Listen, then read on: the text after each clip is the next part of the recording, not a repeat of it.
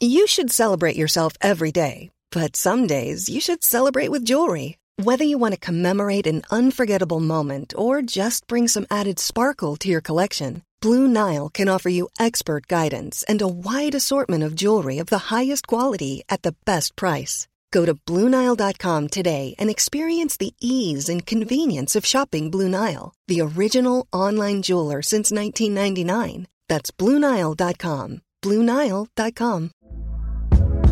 Hey there, it's Michelle Norris. I'm host of a podcast called Your Mama's Kitchen. When I travel, I'm usually looking for a way to find a taste of home when I'm not at home. And one of the things I love to do when I am at home is entertain. And Airbnb allows me to do that. When I was in California recently, I rented a house that had a great kitchen. And when we were sitting around the table, we're all thinking, we're in someone else's house. Someone could be in all of our homes as well. If you have a home, but you're not always at home, you have an Airbnb. Your home might be worth more than you think. Find out how much at airbnb.com/slash host.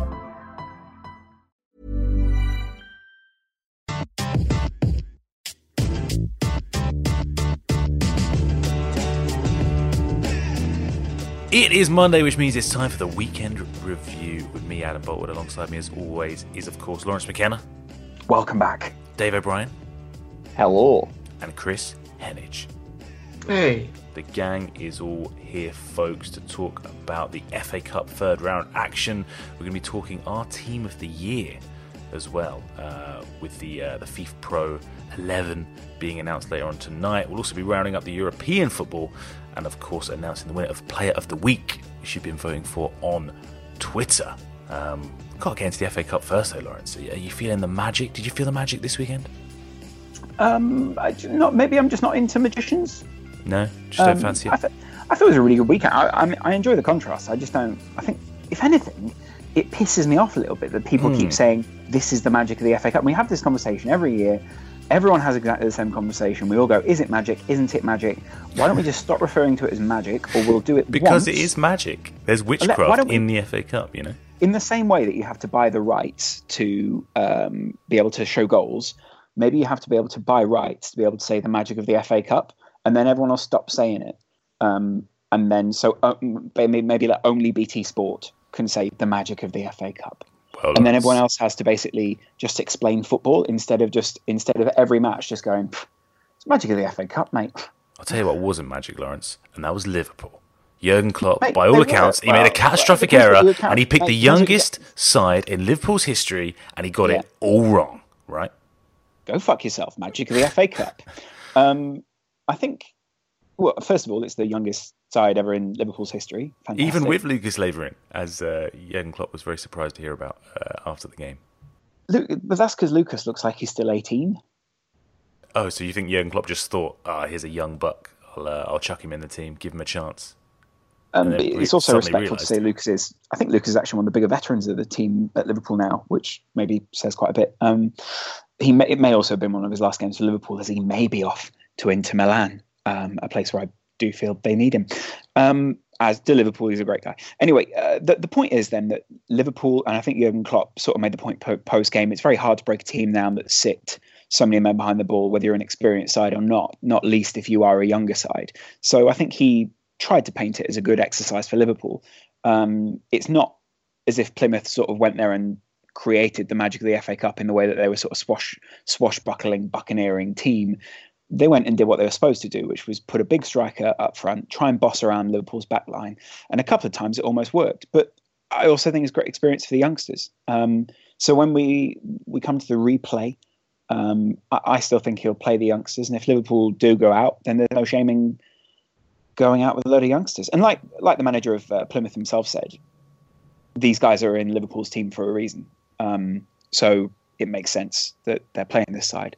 And quite a few of those guys have had first team starts um, and have been lauded by multiple guys in the press. Is there a touch of damned if you do, damned if you don't? Because if Jurgen Klopp had played key players, and you know they've got a lot of games coming up this month, people would have said, "Oh, he should have rested players. He should have rested people like Adam Lallana." Blah blah blah. And then you know if you do play the youngsters and give people a chance, you do end up potentially there is the risk of getting a replay like this with a long journey. You can't win either way almost. Well, I mean, you can you can literally win, um, but I, I, do, I do feel like um, at the same time, Jurgen Klopp, I don't think he buys into a lot of this stuff. To be honest, um, I, genuinely, I, I don't know how much it affects him the way that the press portray him. I think sometimes you can see him getting a little bit irritated by the same questions, but I don't know if he really cares about the way that it's portrayed. I think he knows the Liverpool fans, especially the fans at Anfield, sort of know what's going on. Um, and ultimately, it's not as if Liverpool did lose. And if they were to lose in the second leg, I, I wouldn't feel so terrible about that. Um, having said that, I think there were some great youth performances. I also think there were some great performances on Plymouth side. And uh, again, it's more great experience of sort of playing in a in a more physical environment where maybe a lot of these youth, play, youth players aren't used to that. So you you're not fussed if they lose the replay, is what you're saying? I mean, obviously, you're fussed if your team win, but I mean, is it really that tragic to go out of the FA Cup? Not really. I don't know. I, I, was kind of thinking. Fun. You win it. Yeah, I was kind of thinking today, you know, Spurs' focus is, uh, we'll come on to Spurs, you know, obviously finishing the top four, but we're out of the Champions League now. That was a massive uh, disaster. So winning the FA Cup, first time since 1991, that would be, I think that would be a nice achievement. You know, it's, it shouldn't, it's not the main aim for a lot of clubs, and I don't think for a lot of fans it's the main priority. But no. surely, you know, you do want to win it. It's, it's a shame if you do go out at this stage, of course. Well, obviously, I think it's a shame I also think there's a longer term vision there. The longer term vision has to include that your main focus will always be the league at Liverpool now because they've not won it for however long 25, 26 years now. Um, it, it's the main focus. And, uh, you know, obviously, Brendan Rodgers and other managers have taken Liverpool to finals, but not won them. Um, and the, the, way that Brendan Rodgers is remembered and the way that a couple of other managers are remembered who didn't win what they were supposed to win at their time at the club um, will maybe show why Liverpool won't be so upset if they go out of the FA Cup. The, the focus is to get into the Champions League this season for Liverpool. If not, try and mount a title challenge based on the the fact that you know you can see Liverpool don't have the depth of squad that they're supposed to, having spent all that money. They do now then face a long midweek trip to Devon for the replay. Oh, yippee! We're looking week. forward to it. Yeah, just like Jurgen Klopp. Um, I'm, I'm, glad you're on board, Laurence. Um, like you say, though, uh, Plymouth showed great organisation. It's a great result for them. They earned themselves the replay, I think it's safe to say. Um, there were some criticism for Jurgen Klopp, though, Kris, uh, for resting those players. One manager who didn't rest players was Pep Guardiola. Uh, his side, Manchester City, beating West Ham 5 0 at the London Stadium, um, rewarded with a convincing win for putting out uh, essentially almost a full strength team, Kris. Yeah, it was it was really easy for them. They were really quite comfortable with their performance on Friday. I thought a lot of the the main protagonists came to the fore, the likes of De Bruyne, Silva, um, Aguero. It was fairly cut and dry. It, it's a shame because I think in, in previous instances, granted he hasn't had much time, he has used a few youngsters. I know Manu Garcia played against Swansea in the League Cup earlier in the season. Um, but I think perhaps the situation that he's in at the minute with the the pressure that's placed on him dictates that it's it's not worth taking that risk because if he does go out, especially at an early round in this competition, then it's it's going to be seen as a greater uh, tragedy than perhaps it is. So, yeah, I'll I'll be curious to see how he handles the next few rounds. Whether maybe we see some of the the youngsters come in. Um, because I think it, it, could be a good competition for City in, in that respect, and, and they do need to start blooding youngsters. Um, my opinion. They need to start seeing some actual end product from that academy because it, it boasts a lot. I think it, it looks great on paper and there are lots of nice sort of promotional videos that come out by the club, but its impact on the first team needs to be a bit stronger. Mm. Dave, uh, a comfortable win for, for Pep in the end? Yeah, I think Pep Guardiola, um, you know, was trying trying something a little bit new. He went for a 4-4-2 diamond, and it really suited some of the players. I think that's the issue with Pep. He seems to have at the start of the season, he'd stumbled on a formation that really worked. They're playing the 4 5, 4 3 3, 4 5 1 with the two full three eights in a way, De Bruyne and Silva. Then Gundogan comes back from injury, and you've got like the De Bruyne to bring in there. And there's too many players there, really. It's a difficult thing. It must give Guardiola a headache all the time, but he's gone with this diamond, and it suits that he's got quite a lot of prominent central players, but also forwards that can play a little bit wider. You know, look at Raheem Sterling. I thought he was absolutely fantastic against. Um, against West Ham, but City really did blow them away. And Yaya Toure at defensive midfield again, once again under Pep Guardiola. Uh, the first time at, at, Barcelona he played there, and he's sort of you know finally fall, fallen back there. And it could be a good role for him. You know, does move the ball very well. Potentially doesn't have that explosion that he had a few seasons ago. But City, were, I was impressed by City. You know, impressed by Guardiola once again. Less so by West Ham, though. Humiliating result for them. Uh, apparently, according to reports, leaving Slaven Bilic with just two games to save his job. Uh, they've got Crystal Palace and Middlesbrough coming up next. I mean, last week, Dave, we spoke about West Ham's transfer policy, how we didn't feel like it made much sense. There's kind of a few strange signings in there. Do you think Bilic deserves the time and potentially the players, ideally a centre back and a striker this month, to try and turn it around? It's a, it's a real tough one for Bilic because when they were in full flow, West Ham were one of the best sides in the Premier League to watch. And I think it's just that defensive organisation needs to work on that we've mentioned time and time again. But the bidding of David Gold in the last week or so is just pathetic. How was it? Three million for Snodgrass, a player that's been directly involved in 53% of Hull's goals this season. Yeah, they're going to give him to you for three million pound. Are you mad? Like, it's something that they need to address as a club. The issue is obviously the Premier League mad dictates the, the money and the cash. So if they go to any other leagues, they're going to be like, oh, West Ham United, yeah, that'll be 50 million plus whatever we sell it to another Italian club, let's say, if they go to Liga. And, you know, someone like Lacazette would be perfect for any Premier League team, let alone West Ham. You completely take them to the next level. But West Ham go for that. They're going to be like, oh, 50 million, please, buddy. Mm. Sorted. And I think that's the issue with the Premier League and also uh, English football at the moment that it is difficult to recruit at the moment. But they've got they must have a team of analysts. They must have a team of scouts. Why are they not coming up with players? Why are they going? Oh yeah, let's look at the Premier League. Um, Snodgrass is doing pretty decent for a relegation side. Oh, Jermaine Defoe. You know what? Come on. You know what I mean? Like Jesus Christ, lads. Apparently they're going Where's your for inspirational signings. They've gone for they've gone for well they're going for Musa Dembele um, apparently the uh, the Celtic striker the young Celtic striker there. Patrice Evra apparently as well as a target as is Scott Hogan um, from Brentford. So uh, that's what the scouting Hogan department knows best. that's what the scouting department has come up with so far. Um, the the rumor for City is that Holger Badstuber is uh, is coming in to strengthen that defence. Would be interesting to see if uh, if he can do a job. Injured, injury-prone player Pep Guardiola is going to sign. I think that's yeah. the issue with Pep Guardiola over the last few seasons. Is he's just bought injured players. A strange one, yeah. It's as if he thinks he can it's, heal them somehow with a magical doctor. It's obviously uh, it's obviously a short-term uh, option or a short-term attempt at a fix, um, and uh, you know we've we've heard talk that uh, a lot of City players are going to be leaving in the summer. Bacary Sagna, Yaya Toure, uh, Kolarov, Clichy are going to be let go at the end of their contracts. So you'd expect uh, someone like Badstuber to be a short-term replacement before they do a lot of rebuilding in the summer. Um, let's talk about Arsenal, though, Laurence. Uh, they beat Preston 2 1. Um, got a bit of a shock going 1 0 down. Talk of another cup upset this weekend, but it was all about Olivier Giroud. Another late goal, uh, four goals in as many games now, and 10 goals in his last eight games altogether for the Gunners. Uh, turns out, you know, it's a case of what you're looking for is in front of you all along, Laurence. He is a world class striker that the fans have been asking for. Um, right? Are you are you being ironic? Um, maybe, no, maybe not. I want your, I want to get your reading on this situation because obviously he didn't start this season. Um, ham roll, mate. You're a ham roll. Wenger, Wenger obviously found uh, a different way to, to slot Sanchez into the team. Giroud didn't start until November in the Arsenal side, but for a player who's often derided, he is proving himself as uh, pretty crucial to, to Arsenal's hopes. I think uh, there are elements of Giroud that are derided. That, that you know, I think a lot of fans look for certain things from every player. Um, and so you're going to get that from certain players. Maybe a Sanchez. I found the interesting coverage of Sanchez when um, they drew three all against Bournemouth.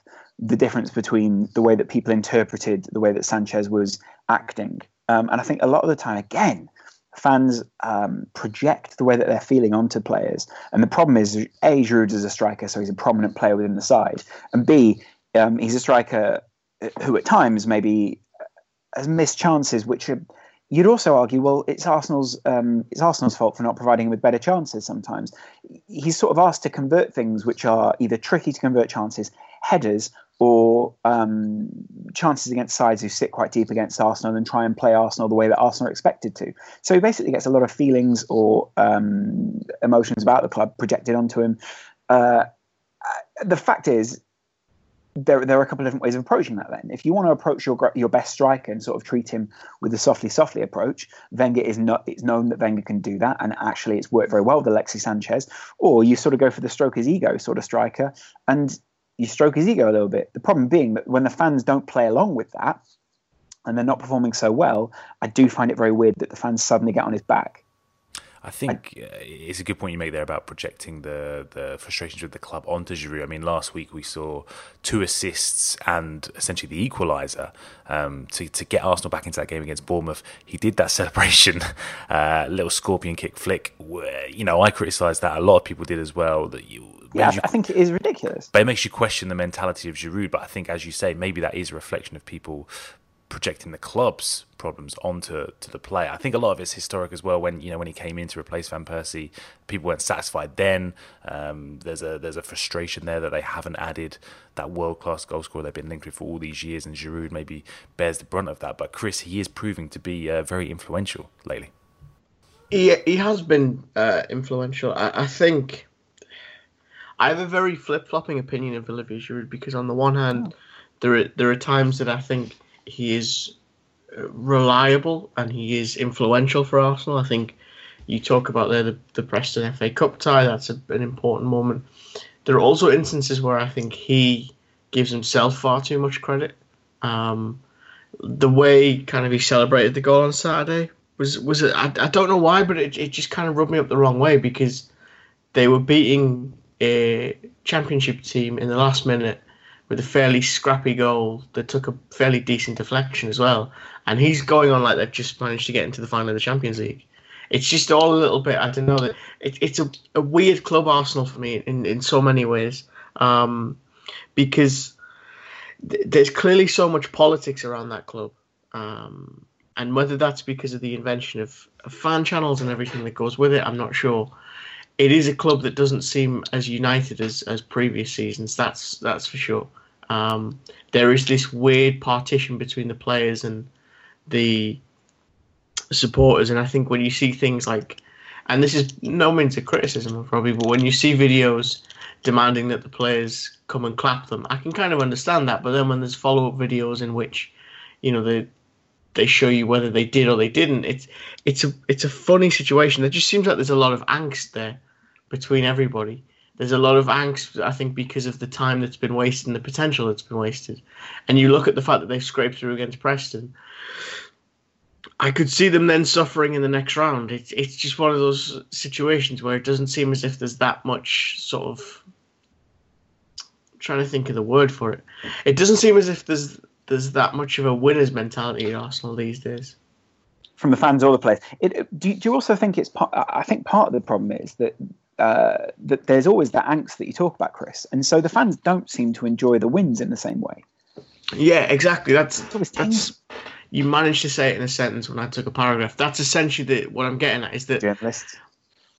Yeah, I know, right? Word counts and all that. Um, is is that even when they win at the minute, they can't enjoy it. Now, this is where I get so sort of torn. Is that on the one hand, when you see after the Bournemouth game, a lot of Arsenal fans complaining, I completely understand that because they should have gone to Bournemouth and won and, and put more momentum into their title challenge and all this kind of thing and come off the back of a great result.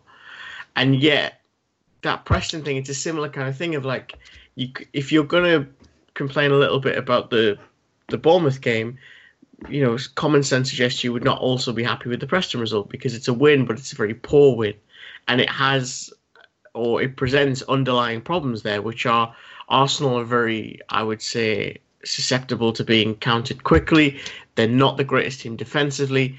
And but for a better pass for Callum Robinson to Jordan Hugill, it's 2 0 going into half time. So, so why aren't Liverpool fans doing the same? Is, is it because it's a different it's a different um, area in the tenureship of Jurgen Klopp? Because the fact is that, uh, and something maybe I didn't say in my analysis earlier was uh, that the, the same the same issues were still there with the Jurgen Klopp side, whether they are uh, a youth side or whether they're an experienced team. And when he did bring experience on, then Liverpool still failed to break uh, Plymouth down. Now, it doesn't matter whether Plymouth was sitting back or not. The fact is that side at the sides and a side have found a way to get around Liverpool's tactic. And Jurgen Klopp and his side couldn't find a solution to that. Now, he said he partly put that down to youth, but there's a wider question there and maybe a wider question to ask of someone like Arsene Wenger is, okay, then you should be finding solutions to the problem that these teams are putting out there. And to some extent he does because Olivier Giroud counts as a solution, but it needs to be a more consistent solution in order to get that kind of end feeling of victory, right? I think so. I think the reason it's different, and you alluded to it in the, the question there, is is the time span is is totally different. That there's been years of sort of resentment building up between Arsene Wenger and Arsenal fans, and I can and I can again I can mm. I can see why that is because it feels as if it's its potential that's been misused. And and that I think for a football fan is the most frustrating thing is that there are seasons there are players there are opportunities that haven't been taken. I mean Gonzalo Higuain is perhaps a, a very good recent example of a player that Arsenal could have theoretically at one stage had and now have to watch really push Juventus up to that next level so it it's such a complicated issue to unpack that I can see why people, and I use the examples because they're the, the closest to hand, why there are people like Ty who have such boundless optimism for that football club because it is your football club and you want to believe that it is the best thing that exists and that everything is okay. But I also see to an extent, and I'm important to, to preface it with to an extent, why people like DT and troops and all this have so much animosity towards Wenger because it does feel like he's gone from someone that innovated and pushed them forward to now someone that is stopping them from moving forward again, who is actually, if hmm. anything, that's, weighing them down a bit. That's the thing, isn't it? Because Laurence, you know, at Liverpool, you can clearly see the progress of what Jurgen Klopp's achieved in the last few years and what the, the, the management of the club were trying to do by bringing him in. The same with Spurs, you can see it's all moving in the right direction. Same with Manchester United, whereas, as Kris is alluding to, at Arsenal, it's the same every single year for the past 10, 15 years, it feels like. Um, it's just, it, it must be very frustrating. And I think you see those frustrations boil over um, in all sorts of places for, for Arsenal fans. Um, Absolutely. Let's talk about Manchester United, though, Dave. Um, an easy win, a comfortable win for them this weekend. Uh, the headlines, of course, going to Wayne Rooney after their 4 0 win over Reading uh, for equaling Sir Bobby Charlton's goal scoring record at Old Trafford, opening the scoring goal, opening the scoring with his 249th goal for Manchester United, Dave. You must have loved it. Definitely not his best goal. Um, I've seen better from Wayne Rooney. Just a little, a little thing on the last point. Um, Was it the way he shinned it, Dave? Yeah, we need it. You know, it just came off something yeah. and went in. What about um, that bicycle grass... kick, you dick? exactly. He's no Olivier Giroud, is he? Pathetic. But in terms of um, the Arsenal point, the grass isn't always greener on the other side, and I think Man United is an, an exam, a prime example of that. Obviously, Ferguson retiring, and then the likes of David Moyes and LVG coming in. But now we're finally finding a bit of football, a bit of form. You know, United unbeaten in eight game. Oh, sorry, winning an eight-game winning streak for the first time since 2009. So it's very positive from United. But against um, against Reading, they were, they were quality. They should have probably won 7 8 0. Um, there were a lot of chances. Juan Mata missed a hatful. Um, Rashford missed two one on ones. But United are really good. They really targeted areas of, of Reading that uh, probably have been exploited in the Championship this season. You know, the Reading's goal difference is in the single digits. Isn't that right, Kris? I believe it is, yeah. They're, they're, they're not high scorers. So, in terms of how teams probably target them, they did pretty much what United did, which was attack the channels both in and behind them. So United were looking for those balls. They constantly picked up the ball and they were looking over the top in between the space between the centre backs and the full backs. Marcus Rashford was the guy that was doing the running. Michael Carrick, um, Marcos Rojo, who is surprising me a bit with his ability to bring the ball out the back from sort of left centre back. You know, it's the second time the, the Anthony Martial goal for Manchester United was Marcos Rojo bringing the ball back and waiting to waiting for an opposition player to pressurise him, then playing the pass. And that's the second time he's done that in recent weeks, where United have gone on to score from that motion of Rojo bringing it out, playing a pass, and then you know the ball going into the back of net. But United were, were fantastic, and you know people are saying, "Oh, Reading, Reading, uh, you know, it was just that United had better players." No, I think United were tactically very, very good, and they they performed. And Mourinho going with a four-two-three-one with Wayne Rooney, Mata, and Martial was a masterstroke. And again, Mourinho getting it right. I'm so happy that he's now Manchester United manager after watching him for season after season after season, parking the bus. And I love, I, can't wait for him to park the bus against Liverpool this weekend. That'll be absolutely fantastic, Dave. As for, for Rashford, though, Dave, uh, he got two goals. Um, one of them was a, a complete gift. Ali Habsi kind of did one of those old school Thierry Henry fake pass things. Uh, probably not the, the, the, right place to do it, and probably not intentional. I think it's safe to say as well. Um, but obviously, a, a, a gimme for him. But after the game, Jose Mourinho tipping Marcus Rashford to, to become Manchester United's record goal scorer. Maybe one day surpass Wayne Rooney. Um, do you think that's uh, in any way likely? Um, yeah, definitely, yeah. I think what Marcus Rashford's done very, very well is in, in the last uh, two games is, is listen to tactical instructions down to the T. You know, against West Ham, he was told to stay wide, told to isolate the fullback. He did that and created a, you know, the goal of the game that, that pretty much won United the game. The second goal, obviously, offside. Then you go on to this game where he's listening to the tactical instructions again. He's doing his work. And if someone like, you know, you see some players like Memphis Depay uh, that might not do that work and, and sort of follow it to the line. And if Rashford's doing that for Mourinho, and he did it for Louis van Gaal, and he got into a Louis van Gaal team, and he scored goals for a Louis van Gaal team, this guy is going to be a phenom. You know, scoring goals for Louis van Gaal is so difficult. You know, you get one chance every every 65 minutes or something, and then you got to score that. Marcus Rashford was putting the ball in the back of net. What we're seeing this season is, you know, a good spell at the start of the year, out, and then back into reintroduced into the side. But as well, Mourinho doing well with young players. Let's not forget about that. Anthony Martial, who wasn't used at the start, now is coming into the team and is looking really shit up, and Marcus mm-hmm. Rashford, two of United's better players in recent weeks, and that is all credit to Jose Mourinho and how he's Jose Mourinho, sorry, and how he's used them at the correct times. and again, stroke of man management, eh?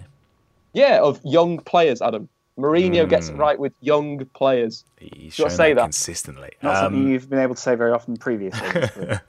no, because we don't have Diego Milito in the side. So you know, if we had Diego Milito, then he'd be scoring goals for fun. So we wouldn't need Marcus Rashford. Kris, uh, we've obviously discussed and debated uh, Rooney's legacy more than once on the podcast. I'm sure we will again when he actually breaks the record. Um, but for now, this uh, this achievement has to be appreciated, does it not?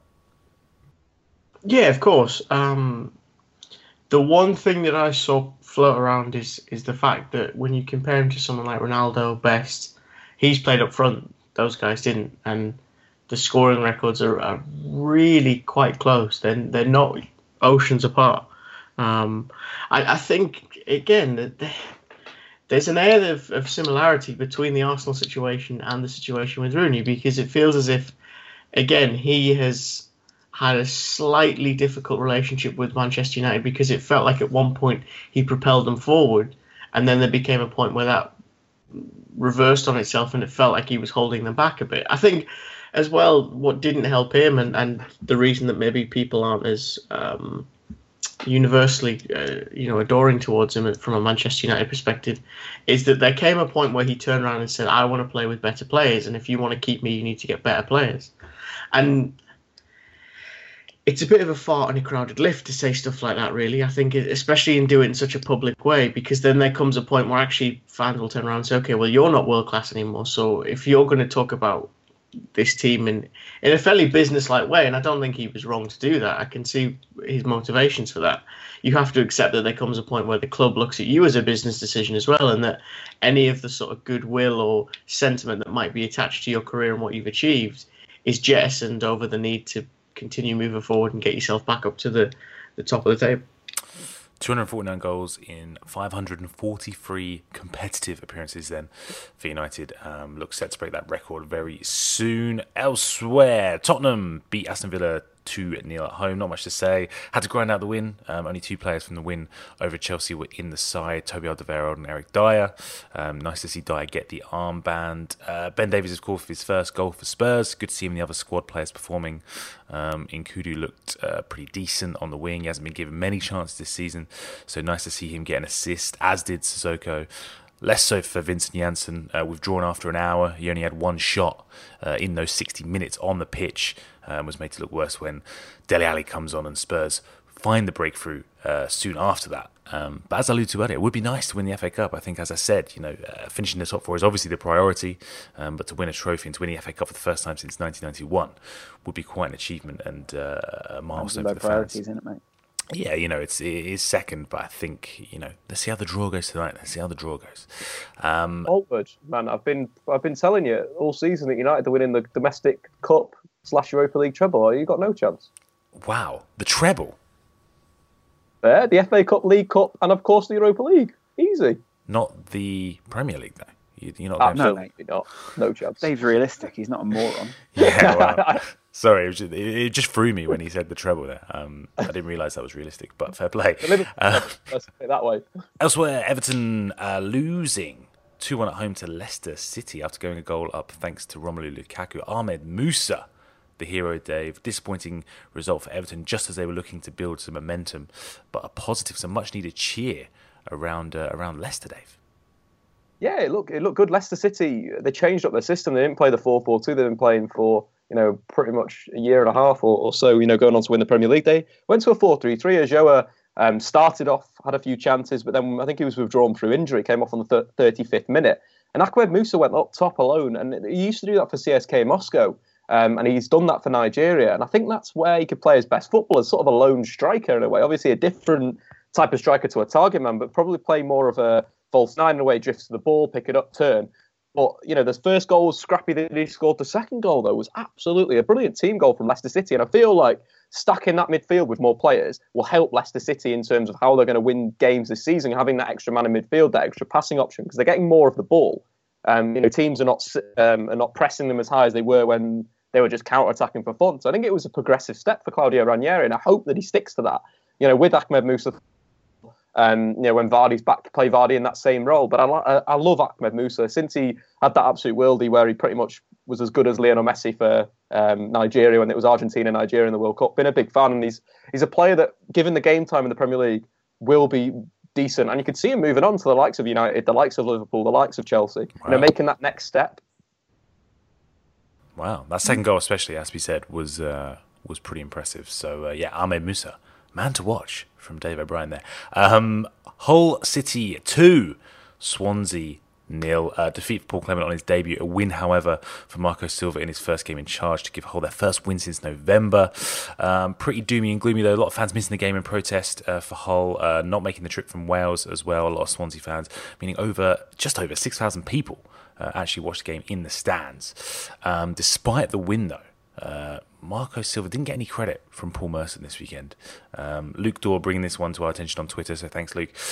Merson on Sky Sports this weekend, uh, seemingly unhappy with foreigners coming over here and taking our jobs, Laurence. Um, basically bemoaning the lack of opportunities for English managers in the Premier League. Jeff Stelling pointing out that, you know, Silva has managed Sporting, won the league with Olympiacos, to which Merson responded, I could win the league with Olympiacos. Uh, yeah, I mean, Merson is wrong. He couldn't win the league with Olympiacos. Yeah, I think that's fair to say. Um, yeah. Um, I, I, I, I'm at a bit of a loss as to why why Merson or why they allow Paul on TV anymore. Um, I mean, it's not analysis. What it does provide is a sort of, I mean, it's freedom of speech in that sense. Um, but it sort of provides an insight as to why the English game is where it is. Mm. Um, it's it's it's sort of show in the same way that Paul says why aren't more English managers getting opportunities. He's also showing why English managers aren't getting more opportunities. Um, there is no irony there, isn't there? There is no. Irony. I mean, yeah, I mean it's it's the ultimate parody from Sky Sports in many ways because what they've managed to do is hold up a mirror to Paul Merson and say, Paul, you are the issue. I think um, it, it's just not all countries like this. Um, you know, no, but a majority. Uh, Paul Merson is obviously not the shining example of uh, football punditry, but I think it does show that you know there is no irony. Hardly, in I mean, Sky Sports is hardly that much. It's hardly a shining bastion of um, well, the interesting thing was that you know uh, Paul Merson sort of made these comments, and, and Phil Thompson sort of joined in. They're, they're basically criticising Silva. He doesn't know the Premier League. You know, this guy doesn't know the Premier League. How can he come over here and manage in the Premier League? He doesn't know anything about it. So criticising this manager's perceived ignorance, even though they don't know anything about him, they're, they're also showing up their own ignorance. You know, and to be fair to Sky, uh, Jeff Stelling pointed out to them that they could only name one English manager they, that they wanted for the, the whole job. That was Gary Rowett, who was the man who was widely linked with it. They couldn't name anyone else. And Matt Le Tissier himself shut them down by saying, well, you know, you get a foreign manager who comes in, someone who's doubted, someone who's not seen as someone who knows the Premier League and can handle it. The last person who who sort of came in and did that was Mauricio Pochettino at Southampton. Obviously, there was a lot of criticism when Southampton brought him in, and now look what he's gone on to achieve. You know, I think uh, the, the point for me would be that Merson is sort of bringing up this point, but not analysing it in any sort of meaningful way. Just saying there needs to be more English managers. They need to be hired. Whereas Kris, perhaps the bigger problem is where are those English managers coming from? You know, it's all well and good just saying give England, them to English. Mate. Yeah, but stupid, yeah, stupid yeah. question. Sorry, I, have I've had a bit of a Merson myself there, but I mean in terms of you know, there's there's nowhere Greece is. but you've got to surely you've got to look at the bigger problem instead of saying, "Oh, just hire an English manager." You've got to look at why there aren't the English managers with the experience, with the the pedigree there that Premier League clubs feel that they can they can employ. You could argue the biggest threat or the biggest uh, inhibitor for English managers is English managers because the the ilk of let's say Gary Rowett, those younger managers coming through, um, and I will find a different word for it because it'll start to sound silly, is the fact that there are much more experienced coaches, the likes of Pardew and Allardyce, who consistently find a spot in the Premier League. Um, less so with Allardyce, admittedly, after being sacked and let go and such like. And they do it as a little bit of a merry-go-round, and you have to think, well, surely there comes a point where you think, I'd rather give Gary Rowett a chance than, you know, seasoned manager X who's just been sacked by another club. That that's the problem. Is that really you can bemoan foreign managers all you want. I think Pete as well. It, it does kind of lead off that Rooney point again that these clubs aren't doing it to be anti-English. They're doing it be, because it makes business sense to them to hire Marco Silva. Because I imagine in their eyes, and I don't think it's a ridiculous belief, he has a better resume or a better CV than Gary Rowett does because he's firstly taken Estoril to the Champions League. Yep. He did a fairly good job with Sporting, was sacked for very bizarre reasons. And for all you can say about the Greek league, yes, Olympiacos have a dominance, of course they do. He still managed to win them the league, though. So they would rather give him the chance and see what he can do and potentially elevate them in a short space of time than take the risk of giving Gary Rowett his first Premier League job in the middle of a relegation fight and and hope that something happens. Mm. It's it's really not as bizarre a suggestion as as Paul Merson seems to think it is. Um, I, I think honestly, and the same applies to Craig Burley as well. I think he's in a similar boat because again, there are certain aspects of the game that he just f- finds massive issue with, including analytics.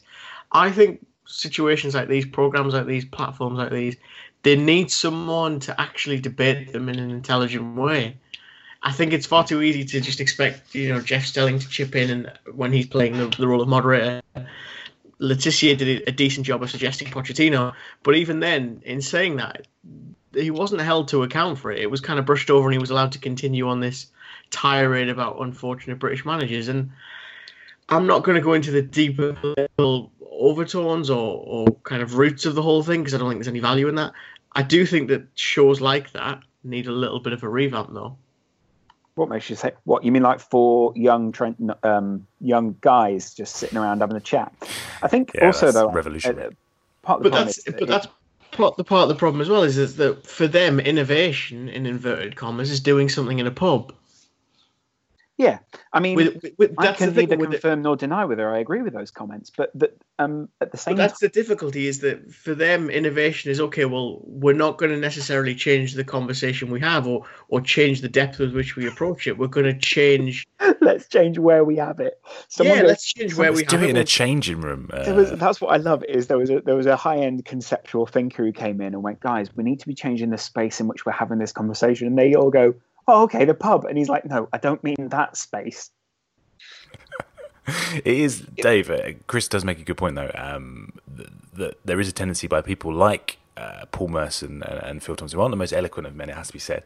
Um, I think right, the, well, the way Liber- the way these Mer- liberal elites who come in telling us how to do Nah, it. come on. The way Mers- Merson put uh, was trying to compare Gary Rowett to uh, Marco Silva was what is this geezer any different to Gary Rowett? You know, it's uh, But the fact is, he is though, isn't he? And and you can't, but you also can't. Um, you can't blame other people for then returning the same xenophobia to the English that the English seem so ready to hand out.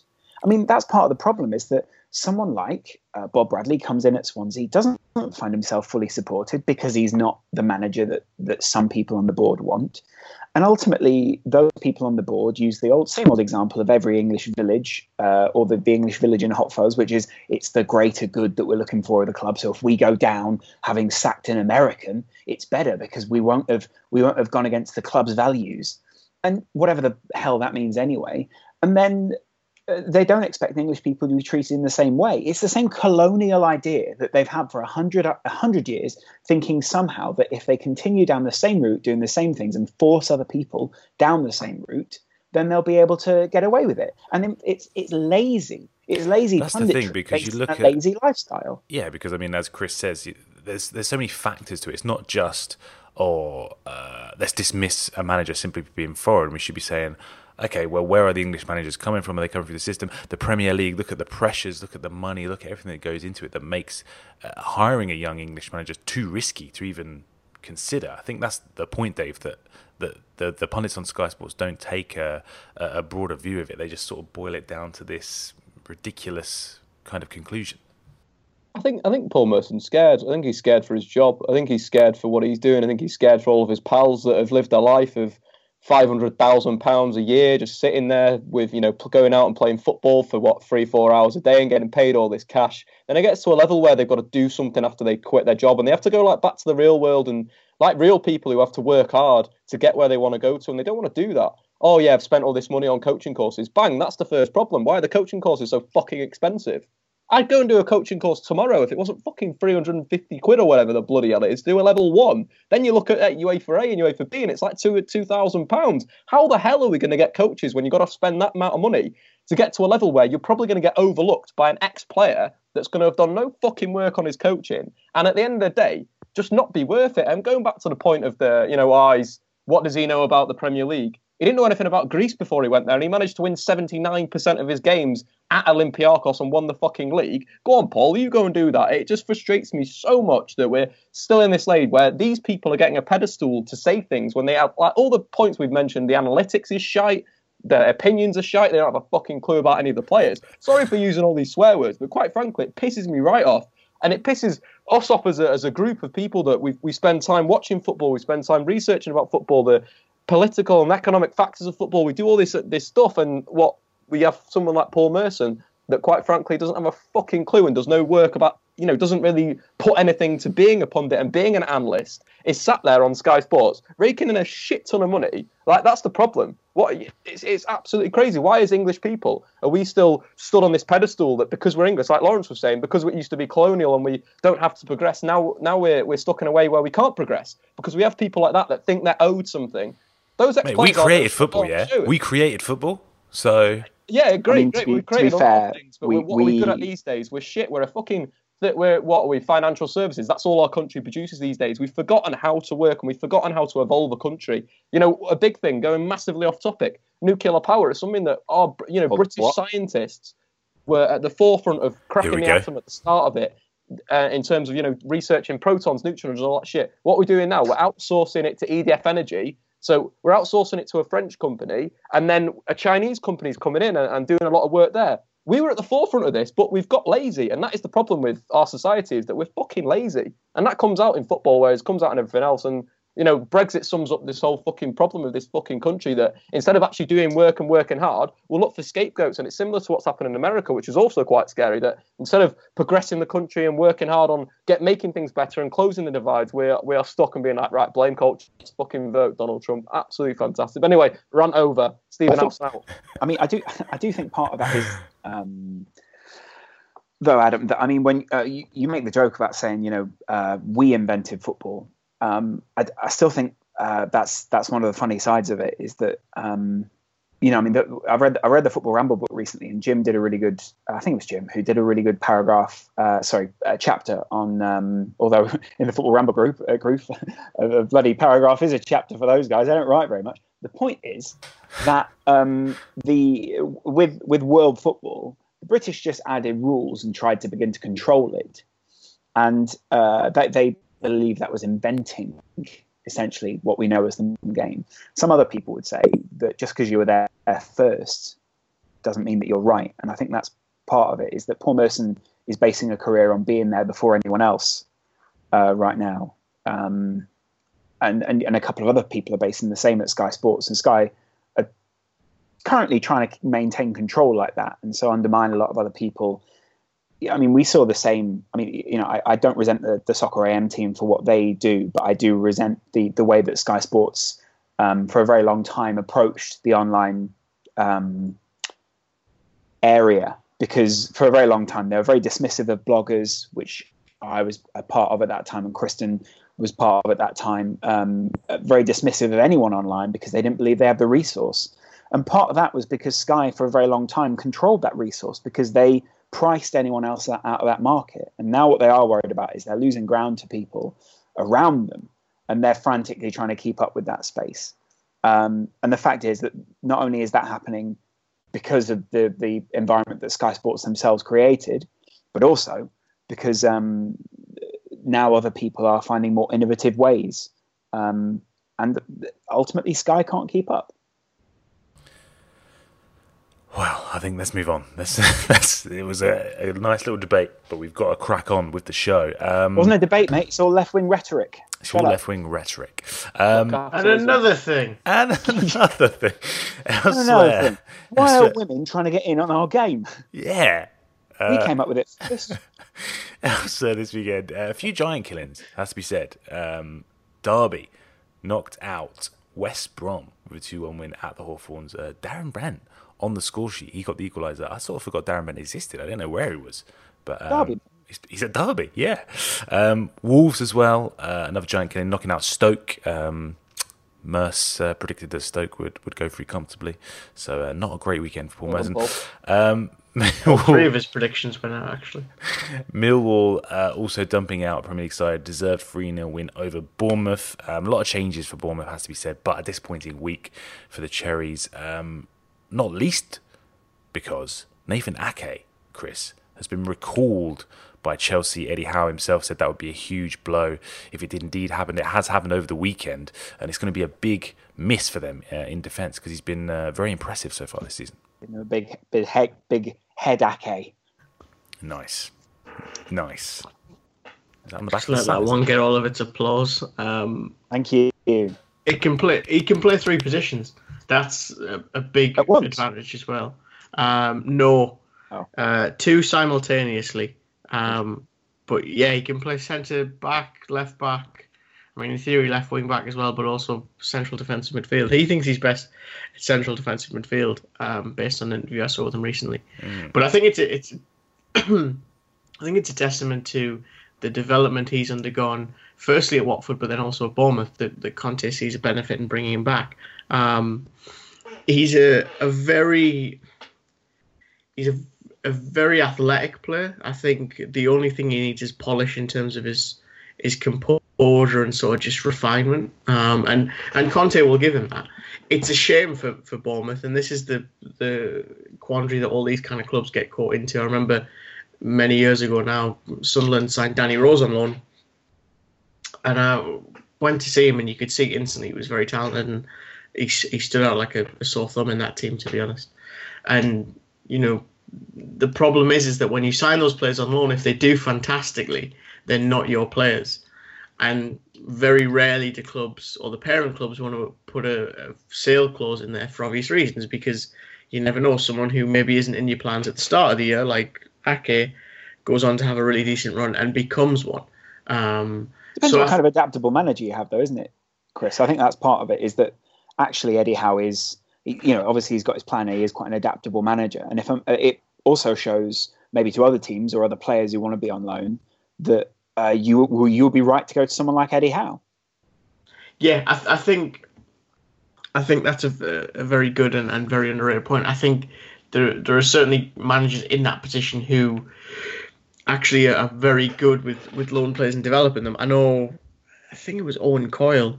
He he kind of pushed himself as that because he had uh, Jack Wilshere at one, one point, and then Daniel Sturridge the the next year, and and both really did excel under him, and, and it, it kind of can be an important string to a manager's bow if if they can approach top clubs and say, look, I did this with player X, Y, and Z, so it, you know, could I possibly take this player from you on on loan? Uh, where he fits in for, for Chelsea, that for me is the, the most interesting um, question at this point because against Tottenham, you would say that Azpilicueta was singled out as the weak man. He was the one that Tottenham kind of picked on with Ali in his runs. Mm. Alonso maybe isn't as athletic as Moses on the other side, um, which is something to consider that if he wants to restore that balance, he has someone that is defensively sound and gives the same kind of defensive contribution that Moses does, having seen uh, Moses' radar for this year. He is a lot more defensive than attacking. And then also, again, can maybe even slot in in midfield if needs be alongside Kante. Right, that is the FA Cup third round rounded up then. Uh, the draw for the fourth round is, of course, tonight. Let's move on to part two. It's the front three World 11. Ooh.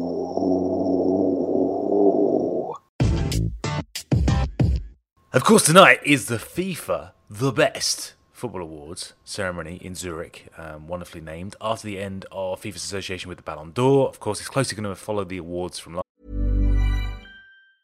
I'm Sandra, and I'm just the professional your small business was looking for. But you didn't hire me because you didn't use LinkedIn jobs. LinkedIn has professionals you can't find anywhere else, including those who aren't actively looking for a new job but might be open to the perfect role, like me. In a given month, over 70% of LinkedIn users don't visit other leading job sites. So if you're not looking on LinkedIn, you'll miss out on great candidates like Sandra. Start hiring professionals like a professional. Post your free job on linkedin.com/people today. Hey there, it's Michelle Norris. I'm host of a podcast called Your Mama's Kitchen. When I travel, I'm usually looking for a way to find a taste of home when I'm not at home. And one of the things I love to do when I am at home is entertain. And Airbnb allows me to do that. When I was in California recently, I rented a house that had a great kitchen. And when we were sitting around the table, we we're all thinking, we're in someone else's house. Someone could be in all of our homes as well. If you have a home, but you're not always at home, you have an Airbnb. Your home might be worth more than you think. Find out how much at airbnb.com/slash host. last year and previous years, uh, there's a prize for the best player, um, which is almost certain to be Cristiano Ronaldo. Um, the Puskás Award for the best goal, best manager award, and of course the FIFA FIFPro World 11, voted for by players around the world. Uh, the main difference seems to be uh, the awards look pretty terrible. I gotta say, they are shocking. Have you seen the the, new, the newly designed best awards? It's kind of like they've kind of got like an they're silver. They've gone for silver. They're, Brilliant. They've got a ball. You win second prize. There's a ball at the top. It's kind of like an old school uh, silver ball at the top, and kind of, it's, it kind of almost looks a bit like the Super Bowl trophy in a way. I think, um, kind of like a It's almost like some curved- outdated old men have designed it. yeah, it's just it just looks cheap. It doesn't look worthy of uh, you know uh, some of the players and some of the awards that are being given out, um, and it's nowhere near as classy looking as the Ballon d'Or. I think the Ballon d'Or is a, a classy looking trophy, um, but regardless of all that, regardless of those changes, it's time to talk about our World 11, guys, because people have been asking us to do this, been much requested. So we're going to try and put together an 11, which will hopefully, hopefully, maybe even be better than the FIFA 11, because uh, apparently from Should this the be a YouTube video then, mate? maybe it could be both, you know. But um, All this right, has been then. asked for on the podcast, Laurence. You got you got to give the people what they want, you know. Good point. Um, the FIFA bad, 11, as they which say is at FIFA. the FIFPro 11, which has apparently been linked, uh, leaked, I should say, um, features Manuel Neuer, Sergio Ramos, Gerard Piqué, Thiago Silva, and Marcelo at the back. Ooh, that's Toni lovely. Kroos, Luka, Luka Modric, and Andres Iniesta in midfield, with Ronaldo, Messi, and Antoine Griezmann up front. Um, so Jamaican only, version. only two players, only two players uh, not playing in Spain make the team. Uh, Thiago Silva and Manuel Neuer. Um, let's see how our one shapes up. Very simple. We'll pick a formation. We'll go for each position, and if we all agree, we'll move on to the next position. Is that easy? Right. So first thing is Yeah, a, is a formation. We could either go for the classic four-three-three, or maybe the trendy three-five-two or three-four-three look. Well, should we hand this one off to Dave? Dave, Dave, what formation should we Dave should for? pick. Dave's in charge Um, here. I think I think in terms of players, in terms of how we can fit everyone in, I think Mm-hmm. a four-two-three-one might be the answer. Lovely. Um, will give us Okay, like potentially like that. four attacking slots, an attacking midfielder, two wingers, and a striker, but also give us two central midfielders. And then I think a back four. I think next year we should definitely go with a back three. But this year I think it was more of back fours. You think in Portugal, you think in Real Madrid, Atletico Madrid, you know, playing with a flat four. So let, let's go with a four-two-three-one. I like your style a lot, Dave. Now, I think as a basis, we should use the shortlist um, that FIFA Pro produced uh, ahead of the awards that players were voting from. But of course, that doesn't discount if there's any shouts you want to put in um, that you think should get be in ahead of these nominees. Do don't hesitate to say so. Essentially, um, so just to get the conversation going, the goalkeepers. Now, obviously, the obvious choice, Manuel Neuer, but Keylor Navas was also nominated, or on the shortlist, I should say, with David De Gea, Gianluigi Buffon, and Claudio Bravo. Um, Manuel Neuer, of course, the FIFPro pick, we're led to believe. Any disagreement with uh, with the German in goal for us?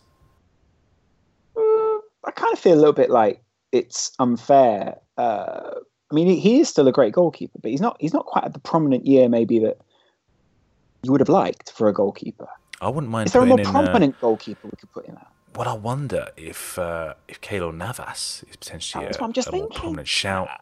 Real Madrid, of course, on, winning the. Champions League. You But he's, think- he's not. He's not technically a better goalkeeper though. Is no, but we're talking about the year. You know, what about Buffon this That's year? that's who I think it's That's what I got to be. wondering. Gigi Buffon has been absolutely fantastic for Okay. Juve and Italy this season. He's been he's been back to that level that uh, you know back to that world class level in a way, or back to that you know, best goalkeeper in the world level. I personally say I think David De Gea deserves a mention. Manuel Neuer, you know, like you guys were saying, not really shone this year. Not really had like a, as many game changing performances as he did, but definitely Buffon. I think Buffon broke the record for consecutive minutes without conceding a goal in Serie A this mm-hmm. season. Juve, of course, going on to win another title. They're probably going to win it this year as well, and they're going to challenge for the Champions League. So I think the Buffon, given what he's done, Buffon. He's. We all agreed. I Buffon so. in goal. He's the okay. pick for Juve, Mive, everyone. Okay. Buffon in goal. Let's move on to the right back position. Now, controversially, the FIFPro 11 seems to have gone for Sergio Ramos. Uh, I assume he got quite a lot of votes, and they've tried to crowbar him in there. I think we should go with a dedicated right back. You know, let's, let's, let's not mess about it. So, who are we looking at right. potentially? We're looking at Dani Alves, maybe. Um, we're looking at Kyle Walker, of course, uh, who's not actually on the shortlist, but I mean, I'll just chuck him in there. Uh, Hector Sure. Bellerin. Break your own rules. Valencia, Valencia, mm, not not sure about that one. Um, I said use it as a guide, Laurence. Use it as a guide. You know, it's a discussion point. But you know, when a player of the outstanding quality of Kyle Walker, uh, you know, is playing as he is, you've got to, you've got to chuck him in there. You've got to chuck him in there. Um, Dave, who do you think deserves the right back berth? I think there's been some some decent performances at right back. You know, you look at Carvajal. I think um, when Joshua Kimmich has played there, wherever Joshua Kimmich has played, he's been absolutely fantastic for Germany and uh, Bayern Munich. But Serge I think it's Aurier got to was be on the for shortlist. Juan It's got to be Fran. massive. It's got to be one for in terms of what he did last season in the Champions League. He was fantastic. He was the best right back in that tournament by a country mile. Um, and obviously this season, I feel like I've been a little bit, a little bit off form, a little bit discoloured in, in recent weeks. But the start of the season, they were very good. And Juan Fran is the, is the guy for Simeone, and he's the guy for me at right back. Okay, Juan Fran. Um, I'll, I'm happy to put him in ahead of Kyle Walker. I'll I'll bite the bullet on this one. Uh, uh, Dani Alves, I think, is a a decent guide. shout. Um, he's performed well for Juventus this season, uh, as well as Barcelona last season. Anyone? el I mean, Philipp Lahm potentially, but again, maybe not the player who who like Manuel Neuer has shone this season. Um, Kris, any potential arguments with Juan Fran at right back? Not really, to be honest. Ah, we're in there. Let's just go Any for good Juan right backs in the championship that we could? Uh... Right, no, no, no, no, no. Let's, let's, we're putting in one front. Let's move on to centre backs because I think it's going to be quite a contentious one. Um, we're looking at in the team, FIFPro was Gerard Piqué. Dave, I'm assuming you might uh, want to bat for his inclusion, or is there someone else you'd rather put in? Say Leonardo Bonucci. Um, I think Bonucci's finally come out. It's his breakout year after being the most underrated player in world football. He's finally broken out and he's getting the respect that he deserves. But I don't think I'd put him in there. I I think he's had a really good year, but I think there's centre backs that have really, really shone um, last season. Um, first up is going to be one that potentially people have forgotten about, and that's Pepe. I was thinking Pepe. How Yeah. good he was at the Euros. He was, for me, he was the best player at the European Championships. Absolutely phenom at the back in terms of his defensive He was solid. uh, what he was doing Not gonna catch on, defensively and how he was organising and how well Portugal did when they were under pressure. Pepe was every single time. Then you forget. Then he won the he won the Champions League as well. And Real Madrid defensively were very very good. They did play a little bit more on the counter attack than in recent years. Than under say you know Ancelotti maybe you know a little bit more ball playing. And he was fantastic. And I think that he's hundred percent Pepe has got to be in there. And I think Over- I'd partner with his Real Madrid teammate as well. go for Sergio Ramos. That's the thing. big, big goals. Again, coming up trumps in the in the knockout stage of the Champions League. What I think he scored in the, the semi final was it, and he and the, the quarters, if I'm not mistaken. But a, a top performance from Ramos, and I think it it takes him a little bit ahead of the likes of Diego Godin, the likes of Piqué, Mm. just because of what he did for Real Madrid. No David Luiz. Did have a pretty terrible Euros though.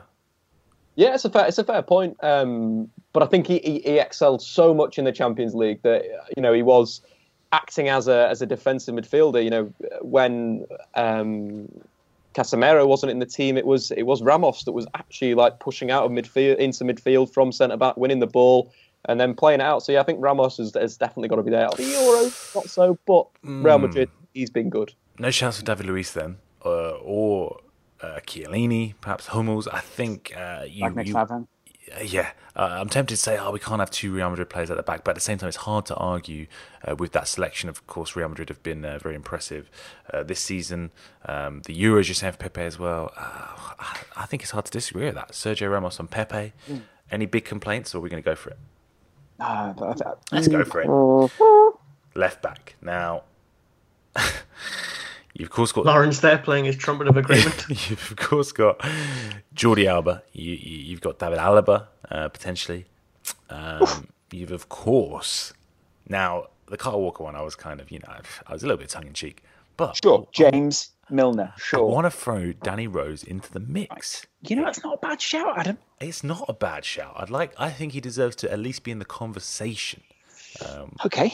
Well, there he is. He's in the conversation. Danny Rose, I Right, think uh, welcome. he's been one of the most improved players in the Premier League. Um, crucial to Spurs. I think he's been one of the most important players. I think people are starting to realise this season how crucial he is for Spurs. Um, and I think his performances and his level of performance has been quite incredible. Um, Dave, is there anyone you'd, is there anyone you'd like to put in ahead of Danny Rose, who is the current frontrunner as of right now? Well, if we're talking about Europa League stars, you got to look no further than um, Darmian. Actually, let's get him in the FIFA now. I think uh, Danny Rose has been good, but I don't think he's. I think it's going to be next year where he's going to take that step up to being the next level when he's going to be competing with the likes of Marcelo. That again, Real Madrid was very, very good in the creative sense um, for them last season in terms of creating chances, getting forward, and but also When he goes to a better club, mate. good. But I think When he goes to uh, a better club. David Alaba looks looks very very good for, for his position potentially. You, you know, you think of what he's done at Bayern Munich, where he's sort of become one of their key players, um, his his ability to get forward. You know, being moved back out to that left back after a bit of an experiment under Guardiola, where he played pretty much everywhere. And then you think of what he did for Austria. Austria, yeah, they, they did they did uh, flop at the, the Euros, but they got there. I think that was a big achievement for Austrian football. And um, David Alaba, you know, the guy in the middle, the guy controlling things, the guy dictating the tempo at central midfield. So if we play him at left back, you know, we can always change our system round if we want in the game, you know, given the game state. So I think it could be a good option. But I also think Marcelo, I don't, I don't really know about left back. I've, I've got, you know, I'd either go Marcelo or um, Yeah. the Austrian international. Uh, let's. I'm gonna vote. It's difficult because again, with the, the the the notion that maybe David Alaba hasn't stood out as much. Again, a player who didn't have a great Euros. No, he hasn't. So then you put March. Because Munich haven't been all that shining. They, they haven't really shone. But you know that we're judging them by their own high standards, and then at the same time, can you put Marcelo in another Real Madrid player? Should we just be putting him in on merit, or are we trying to balance the teams? It's it's tough. I think one guy that needs a bit of a shout out, um, especially in, in this side of the year, so what post Euros, is Raphael Guerreiro. You know, was absolutely brilliant at the European Championships. That's a good so shout. good at getting forward good um, with Portugal playing that sort of narrow narrow diamond in midfield, and he was really really good at Borussia Dortmund as well before his injury. He was playing absolutely everywhere. He played like left wing back, left back, centre, left centre back, left midfield, uh, central mid. He was playing pretty much, you know, a full flexible footballer, and he's going to be one of the players that I'm tipping. Yeah, obviously many people are tipping him for stardom, but he's definitely going to be up there in the next few seasons in terms of best left back in the world. All right, let's put it to a vote. Nice and simple. I'm going for Marcelo. Dave, who's saying? Oh, Come on. fuck. I, I, I- let me go last. I'm going to flip. A, actually, let me flip a coin. Hold Okay, on. you Right. flip a Heads is heads is Marcelo. Tails is David Alaba. Fair. And we've got tails. David Alaba. Okay. Kris? Uh, Paul Dummett. Uh, serious answer, Kris? And we're not all allowed one bollocksy No. suggestion based on our No. own club. No. Yeah, no, I mean, no. Adam's been making them for the past. I'm 10 not going to mention another Spurs player. I just wanted to. Danny Rose. I Well, no, think mate, should be you, in the you would have absolutely no right to mention another Spurs player in this conversation. Well, you say that. But anyway, You uh, say that, but Kris, actually, Mousa Dembele. I've got a few little. Uh, I've got a few little notes. Uh, Kris is Marcelo, uh, David Alaba, or someone, uh, someone else who's uh, not Paul Dummett, essentially. Um, that's very much my requirements for our left back situation. To be fair, uh, David Alaba. Okay, and uh, Laurence. I'll go Marcelo. Okay, so now it's a split down the middle. So I think we'll Yep. we'll go for we'll go for David Alaba because we've got uh, too many Real Madrid players in there potentially, and we'll we'll go for David Alaba at left back. So the two holding midfielders, two midfielder spots uh, that we're playing in our 4-2-3-1 formation. Uh, in That'd be Alonso, the innit? In the FIFPro 11, we had Toni Kroos, we had Luka Modric, um, alongside I believe Andres Iniesta. Um, Oh, no. any love for any of those players that we think needs to be in this team in midfield? Paul Pogba apparently missing out by just two votes uh, to get into the FIFPro this year. Uh, Dave, Dave, would you even put him in? I think Kante has to be in. I think Kante is one hundred percent in. Like, Well, I never. without any discussion. Um, I think he has to be in. I think the year he's Forgot had. about Kante. I think the year he's had has been exceptional. Forgot about him. I think he has to go in. Are we I think putting I'm him going to in go and just jump out the window, guys. I'll uh, I'll see you in a new a new life. because It's we all put over for Kante me. in, or because Yeah, you because I forgot about Kante. You forgot about I was- N'Golo I was looking at Kante, team. Dave. I, I forgot about him. Now I don't know what to do. I, don't, I didn't want to play any of those guys you mentioned. Any Andres Iniesta, not at the same high standards as the season before. Uh, Barcelona struggling domestically, uh, not domestically, struggling in Europe. I'd say Modric and Toni Kroos got battered in the Champions League final by the two lads I was going to put in, Koke Battered. and Gabi. But now you're throwing Kante in the mix. I don't know what to do. Well, Kante's going. He's one spot. He's in. Yeah, but- So the other spot, Koke, Gabi, Modric, Kroos. Um, Kris, you got? Any I would straw- love to put Gabi in just because Okay. He was a phenom for Atletico last season. Um, in all aspects, so good in the Champions League final. But same with Koke. Koke moved to the left hand side, moved to central midfield. Atletico absolutely bossed it and should have won that final if Griezmann had bloody scored that penno. Bloody. So I don't know. I, I, you know, I'll throw some stats out there just for the, for the lads. In the last, well, since the last start of last season, only Messi's registered more assists than Koke in La Liga. Um, in terms of Gabi, Gabi in that Champions League final absolutely bossed it, won more tackles than any other player, completed more passes. I just don't know what to do now. It is a tough Jump one, out Kris. the window, Dave. It is Jump apparently out you're the going to I'm, jump open. in. I'm open it. It's Apparently, open. you've, you've taken the most extreme reaction you could. Uh, Yeah, to not being able to pick. If only FIFA had taken the same reaction and not been able to pick. yeah, Can we play 12 players? No. I'm afraid uh, that's against the rules. Uh, Kris, talk to me because uh, we've got Kante Mm-hmm. and we've got one more midfielder spot. Modric and Kroos, uh, as I said, were in the FIFA 11. They were also in the Team of the Year uh, as voted for by UEFA users. They seem very popular choices. Do you think maybe they've done enough to, to be included in our little World 11 here? I think so. I, th- I think Dave's statistical approach is actually um, quite a good one to use because it will, will kind of help us. I mean, I'm, I've got some stats to throw myself. Um, my candidate Oh, has a possession score of 4.65 per 90. Um, average fouls committed per game, two. Tackles lost, 2.38. Total forward passes, 31, 31.22. Now, you're probably all wondering, it's weird. Doesn't any sound of like that they're. Toni Kroos stats at all. They're not. They're Jack Colback stats. Welcome to the team, Jack. I mean, he, he's put a case forward for Colback. Um, I'm not sure how convincing it was. you find me a midfielder with the last name Colback with better numbers, and I'll put him in instead. It's a good point. Really it's good a good point. point. It's well made. Um, apart from Colback, Laurence, do you, do you think if if we had to go for say Kroos or Modric, um, or is there anyone else you want to throw in the mix?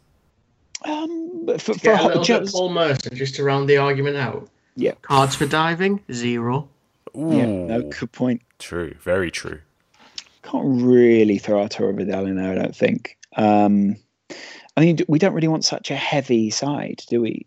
Uh, I- I don't even think Paul Pogba belongs in that position. Uh, could you go Sergio Sergio Busquets? Could you? I feel like for the reasons Dave pointed out earlier about, uh, I think you Yeah, know, ex- you- I mean, you're it- taking in context of the year, as good as he is. I think it, we need to factor in. No, some fine. Sort of We'll go. I'll achievement go this I can't, or I can't level. disagree if I'm honest. Um, okay, Dave. Jordan Henderson.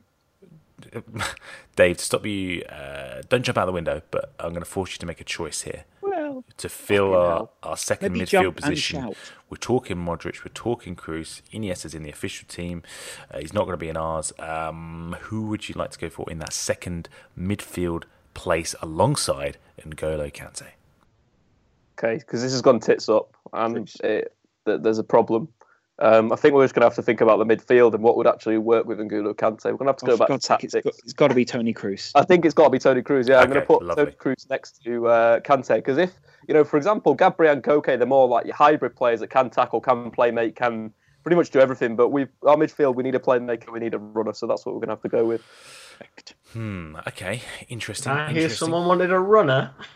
So let's go for let's go for Jack Colback, in fact, has ran more miles than any other player in the championship this season. let's go for our sort of right uh, attacking midfield, right wing uh, spot. Who are we going to go for? It probably has to be, does it not? Lionel Messi. We put him out there to accommodate uh, another player in the central spot, another player up front. What do you reckon, Laurence? I'm trying to think who else you can put there. I'm looking through the nominations right now. Um, You're talking the likes of. There's not actually many sort of attacking midfielders, right attacking midfielders in the in the list that that FIFPro Does- put together. does Rakitic count as a right attacking midfielder? Because he does sort of play out on the right, but he's sort of right central midfield. I don't know. I don't think so. I think you're you- you're looking more at the likes of say Mahrez potentially. Um, someone like that No, I, I, wouldn't, I wouldn't put Mahrez in. Is he's had a bad No? end to the year. No, it does yeah. count against him, doesn't it? You do have to count that against him. Um, Kevin De Bruyne not strong enough throughout. Um, could be. you could say Mesut, Mesut Ozil might count as maybe that sort of a position, considering that he floats. But to be honest, I would go with a top of the triangle and then go to attacking players, in, uh, two attacking players and then a striker. So I wouldn't even go for that sort of a position. who who would you go for then? You know, I was a big fan of Rakitic this year. I think he's been really good. You could just make the argument that as part of a wider side, I think Rakitic makes a team fantastic. Dave, can we really put Rakitic in that sort of right attacking midfield? We're potentially sacrificing Messi because you know there's other. No. There is because you know the left. We're probably going to chuck in Ronaldo. We're going to crowbar him in there. We're going to put someone else up front. We're going to put someone else in in the central attacking midfield position potentially. Why can't you just put Messi there? I don't know, Dave. What do you what do you make of this uh, this uh, debate we're having here? I think we've got to shove Messi on the, the right just because he's that's he's played where he's that's where he's played his football. Obviously, he Yeah, can but it's drift where he's wandered in from. do what he wants. Yeah, I think the right side the, there's been a bit of a lack of, of quality on the right wing. You know, you think of all the best sort of left-sided players. Well, apart from Mahrez, you'd say, but obviously, like we mentioned before, the years and stuff. Potentially, there's a, a, a slight angle for Aaron Ramsey um, in terms of more where he's played for Arsenal. Sometimes on that right hand side, Wales obviously playing a you know they've they've played a number of systems. He has played central midfield there, but he's also played as a two behind a forward, um, slightly towards the right hand side. And Ramsey was brilliant at the Euros, and, and so were Wales. And, and it's his intensity and his, his ability on the ball as well that made him such a force in those European Championships and, and pushed Wales Wales forward. Potentially, you could look at someone like Gareth Bale Mm, I um, just thinking on that that right hand side. mention Could throw out there. What about Luis Suarez? Striker, He's he's in contention for the striker position. I think. Yeah, I know, but what if he doesn't make that striker position? I think we have to we have to sort of factor in where they've played this season a little bit, um, where Oh, they've come on, shone. Suarez, Suarez was playing in from the the outside, though, wasn't he? I mean, I think he's he's more of that centre forward. If you're going to choose between the two, where is he playing more? Where, where is he more suited? Where is he more uh, about? It's got to be the striker, the centre forward position. I'm afraid. Let's let's chuck Messi on the right. Um, s- let's go to the left. I think lazy, we're- Paul we're put- Merson decision. We're putting in Ronaldo on the on the left straight away. Um, uh, an incredibly successful season for him, which is set to be capped by winning that ugly best trophy tonight, which I'm sure he'll be delighted with. Uh, Could we throw some of the nominations just out there to be like, well Yeah, done, lads. yeah, you lads on. have done all right this honourable season. I think- mentions. Honourable mentions. I think Dimitri Payet, obviously, for his impact at West Ham United last season, maybe not this season, and then for France, France, European yeah. Championships was was the creator, was the guy that was making things happen. I think Yannick Carrasco as well at Atletico Madrid, like Raphael Guerreiro, is going to be a, a top top player in the, in the coming years, and his ability to carry the ball is at pace and, and dribble and um, you know, make things happen. Go back to that Champions League final again. Yannick Carrasco, what picking the ball up on the halfway line and, and putting the ball into the back of the net, following a mazy dribble and a lovely low shot. So yeah, I definitely think he's going to be up there in terms of good players. But they're just two shout outs to two lads that I feel deserve a bit of respect. Alexis Sanchez, maybe he was. Oh, it's another good shout. Maybe as a striker though, more right. Yeah, this season definitely. This season. Um, okay. But some as a false shouts. nine, maybe. Well, what about in that sort of central position behind the striker? Um, who are we talking about? We we talking about potentially could shove a sort of a Mesut Ozil in there. Uh, who else could be there? Maybe a Dele Alli. Maybe you know that second striker. Well, Paul Pogba. uh, De Bruyne. Does Paul Pogba um, go in there? eh, Could do. Come on, it's where he's played his best football, in my humble opinion. There is one man though, lads, that we Okay. we aren't. Come on. Come on. There's on. a guy. I'm not going to say it. There's a definitely a guy that's played attacking midfield, but he's not played as a playmaker. He's played. The, he's he's made the role his own over the last few seasons. Adam Lallana. You're right, Dave. Jesus, how how did I look, overlook it? Any suggestions? Uh, If you're going to say Wayne Rooney, Dave, I'm going to flip. if you I'll say, jump out if the you say window Juan if it's Mata, yeah, it's, it's all going it's all going out the window. no, Dave, come on. I miss you, Wan Wan. Oh, it's come on. It's Antoine Griezmann. Ooh, okay, I like that a lot. percent. what he's done for Atletico in terms of uh, you know being the main goal scorer on that side, but also France at the Euros when uh, Didier Deschamps went, oh wait a minute, Antoine Griezmann's position isn't best on the right or the left hand side; it's a number ten as a second striker. Then France started to really rock in the European Championships. He was directly involved in more goals than any player, six goals and two assists. I I don't think we can even argue about that. Maybe maybe not suit the style of football we're playing, but we'll shoehorn him in. Yeah, I think we should on him. And he's, he's he's been somewhat quiet this season, especially recently. Um, and he was the bridesmaid, not the bride, as it were, um, in the finals of both the, the, the European Championships and the Champions League. But. But is that, is that an achievement in terms of what? Yeah, you know, I think you have only to- Ronaldo is the only other player in our Yes. side that that managed that. yeah, you have to take that into consideration. I think Antoine Griezmann is a great shout, and then we now get onto the interesting chat of who is heading up our team, who is the main man, who is the strike force. No chat about Ronaldo or lauding him at all. Just straight into the. Ronaldo is good. So about this striker that we need to do. The Oh, the striker. it's, the a, it's a given, Ronaldo. It's, we said he's on the left. Uh, like since Gareth Bale joined the club, Ronaldo's scored more goals than Gareth Bale and Benzema have managed combined. But anyway, that's it for Ronaldo. Wowie. That's that's why he's in the team. That's why it was a given. You don't need to. We don't need to talk about how good he is. There's no debate. The debate is who's playing up front. Is it Jamie Vardy potentially? Um, is Shut it up. Sergio Aguero potentially? Are we looking at Gonzalo Higuain? Are we talking about Zlatan Ibrahimovic, my arch nemesis? Are we looking at Lewandowski? Who are we looking at, Dave, for this striker position? I think you, you forgot to mention Luis Suarez as well. He's had an absolute incredible um, year with Lionel Messi, with Neymar. I think he's definitely got to be seen up there. I think he's got more assists and, and goals than uh, Messi and and Neymar. I think in this calendar year in all competitions. But he's been absolutely brilliant in terms of what he does for Barcelona. But again, we're going back to that Barcelona argument. They didn't, you know, they they dropped, they got dumped out of the Champions League. They didn't excel as they usually do it's a difficult one. Jamie Vardy deserves a lot of plaudits for what he did for Leicester City, but again, this season has been not as good or nowhere near that standard. So, in terms of consistency, I think that rules him out the race.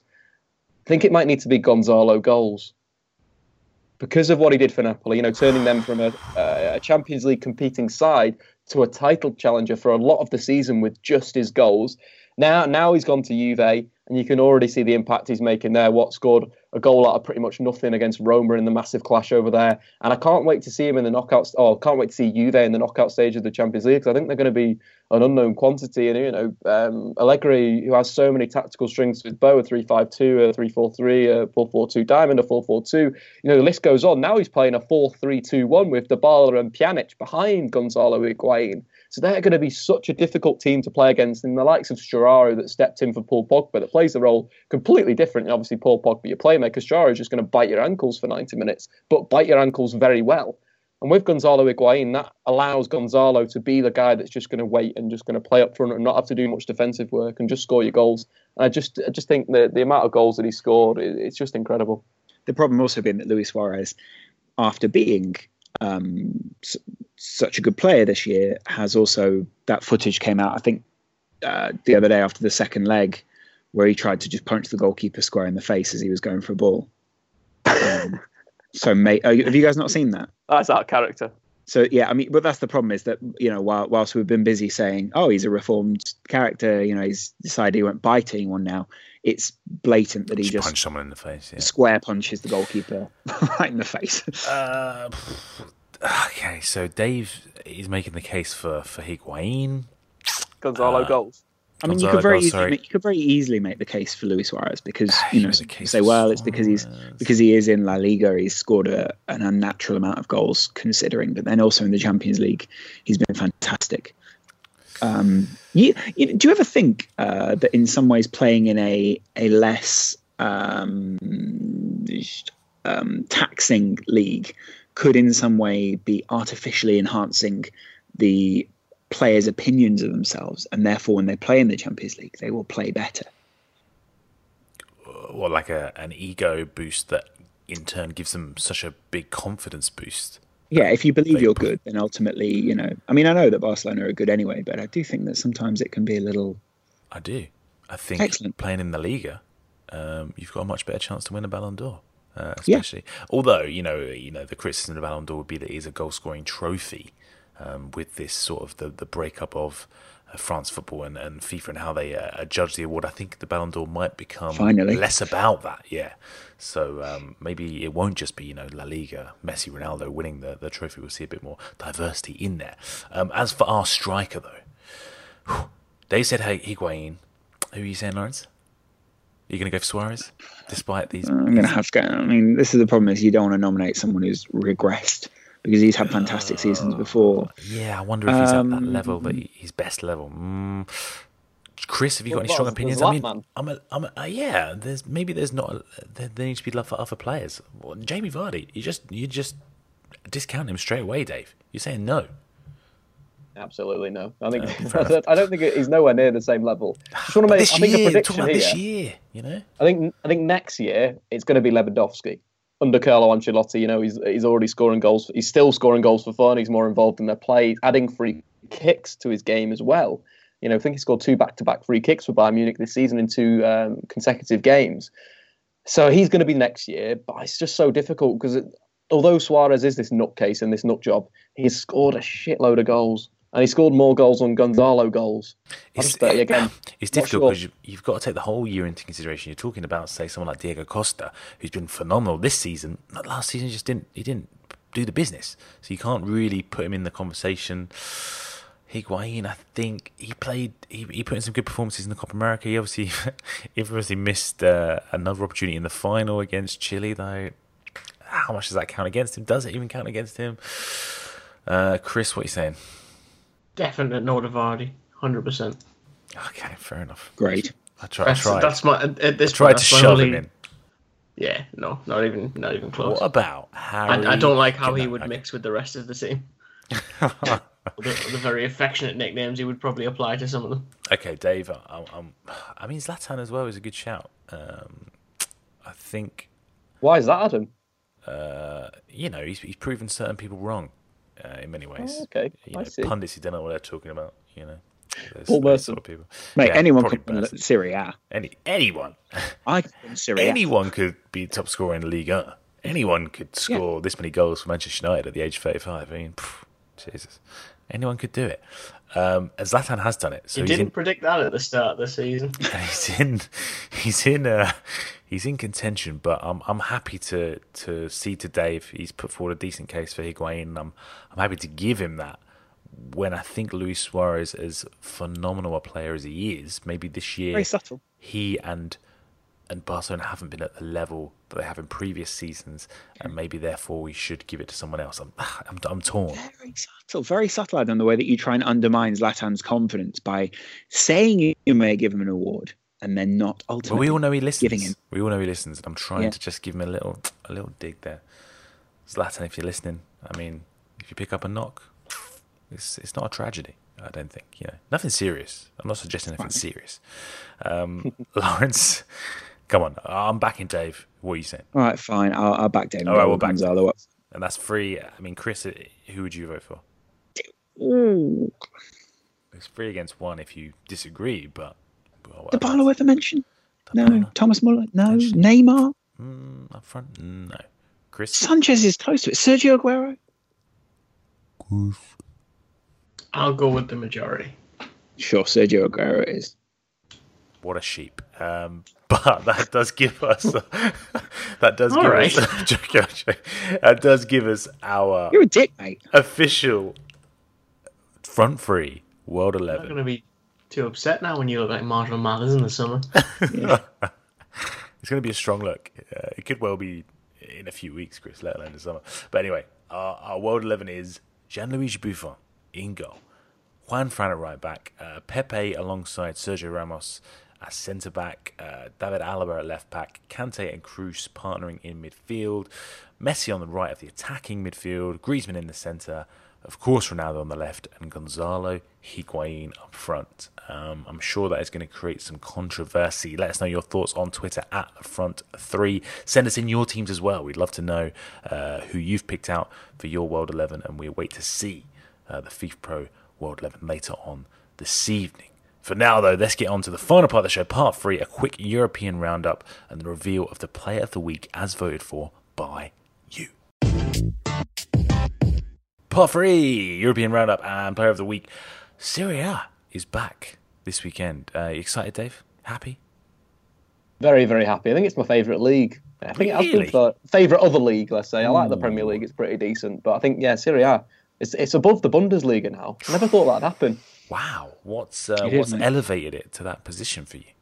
Oh, it's the defensive parking the bus. You know, as a Jose Mourinho fan, I've really got to get into the Italian football and the defending and the diving, and it's it's fantastic. I, what I love is how how how wound up people get when people diving and like, what's he doing? He's rolling around. He should be getting up. Why not, eh?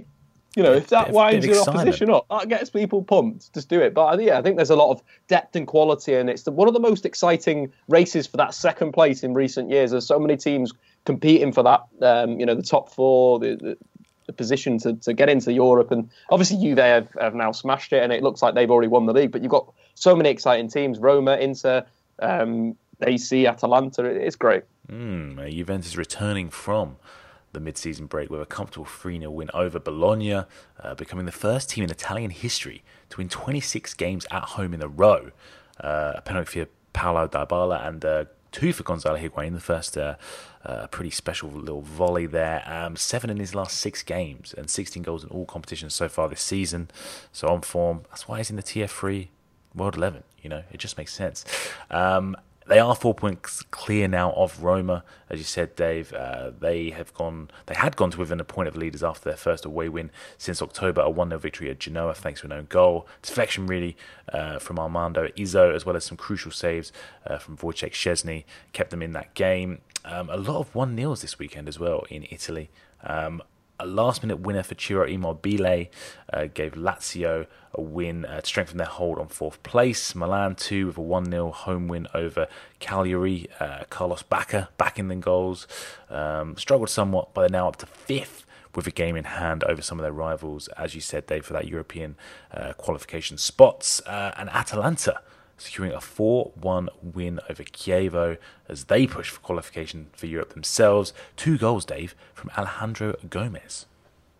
Papu to his pals. Yeah, an absolutely fantastic performance. He's a, a player that's finally hitting that sort of peak of his career. That's um, you know been knocking around the leagues for a while, but now looks like you know looks really good in this side. He sort of operates from the left hand side, but does operate at number ten. Their system's quite nice. Atalanta, you know, three. It's like a say a three-four-two-one in a way, or a three-four-one-two in a way. Like, you know, it's very very fluid and absolutely fantastic performance from him. Took both of his goals very very well. Um, the third goal that Atalanta scored was a one v one that again um, Gomez had, but it was saved by the keeper and it was just tapped in by one of his teammates. But the really nice part of the story was. Um, this season, he's weared quite a few different armbands, um, which looked pretty cool. And, and it was his daughter's birthday this week. So he wore one that was a Frozen inspired um, Is that armband. allowed? Do you think? I mean, um, I hate to sort of kill the, the mood, but is that actually allowed? Is that like does that count as advertising in some way? May- Maybe, maybe he's got a deal with Frozen. But anyway, no, no, Laurence, he's my new favourite player in world football. Please don't ruin this for me. Don't. He's not commercial in any way. He did Don't it because he loves it. his daughter, and it's great. Yeah, so it was, uh, it was a nice touch from him. Obviously, scoring the two goals, so that's why he's my player of the week. I just wonder if someone's going to come in and sort of be like, "Oh, you're not allowed to do that because nah, nah, nah. You're advertising maybe? Disney, blah blah blah. Well, no, no, not only copyright, but you're not allowed to carry sort of unapproved images, are you? So if, it sort of counts as you could argue it's a political message in some way. Do you know what I mean? Definitely, definitely. good. Let it go. Well, the thing is, if I if I want, yeah, but if I wanted to print like, say, um, I don't know, bloody Fidel Castro on my arm before I go out, then people would have a political problem with that, wouldn't they? Slightly, I see what you're saying. Slightly different from Elsa from Frozen. Though. Do you want to build a snowman as code for something? Yeah, yeah. In All I'm saying is, you know, when they you know when they say "let it go," still it's an expression of uh, philosophy. Atalanta winning 4 1 then. Uh, Alejandro Gomez, Dave, your Shaft player of the week. We'll see if he won the vote in just a moment. Um, but they are up in sixth now, just two points behind them in seventh. Are somewhat resurgent Inter Milan. Uh, came back from behind at Udinese to win 2 1, making it four wins in a row for them. Uh, Joe Hart's Torino, meanwhile, uh, a nil nil draw with Sassuolo. So uh, a clean sheet for brave Joe Hart. Uh, in Spain, Barcelona's somewhat poor start to 2017 continued. Luis Enrique's side relying on a last gasp Lionel Messi wonder goal to salvage a point at Villarreal. Um, it was a last minute free kick. Uh, it was about as top bins as you can get. It was it was pretty much perfect.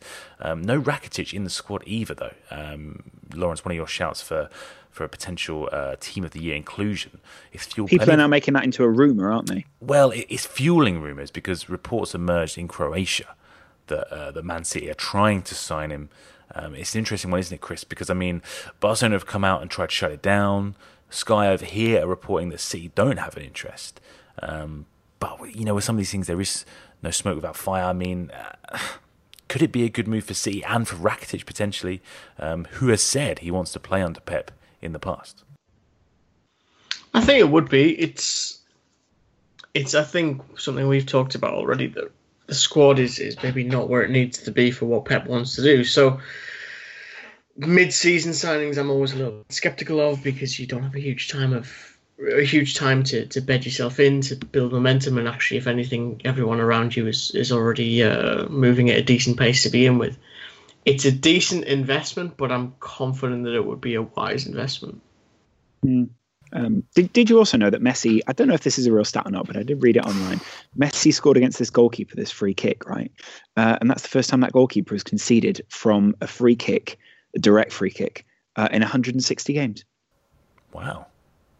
Man, that's why Messi had to get it so top bins just to beat him. Yeah, the Um, toppest of bins. The result, though, does leave Barcelona five points adrift uh, of Real Madrid, who have a game in hand after their uh, their Club World Cup win uh, in the winter. Uh, they continued their seemingly unstoppable march to their first league title since 2012, thrashing Granada 5 0, equaling the all time record uh, in Spanish football uh, with 39 consecutive games without defeat.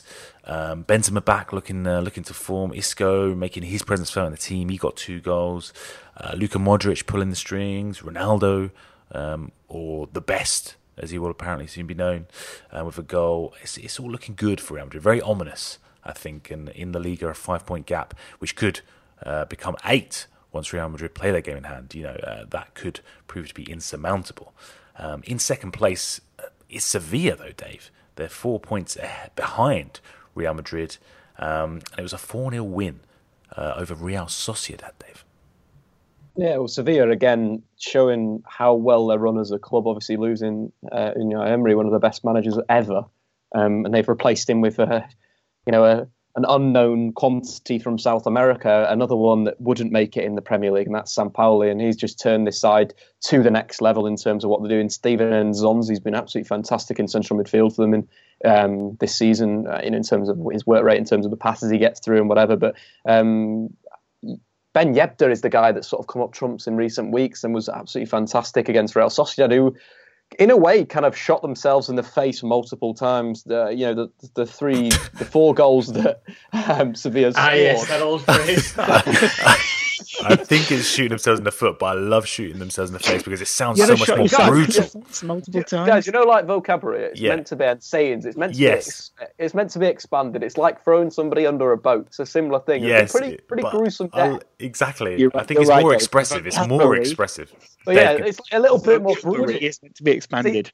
Would it be fair to say that with that idiom or metaphor, Dave? You shot yourself in the face multiple times. No, no, no, no.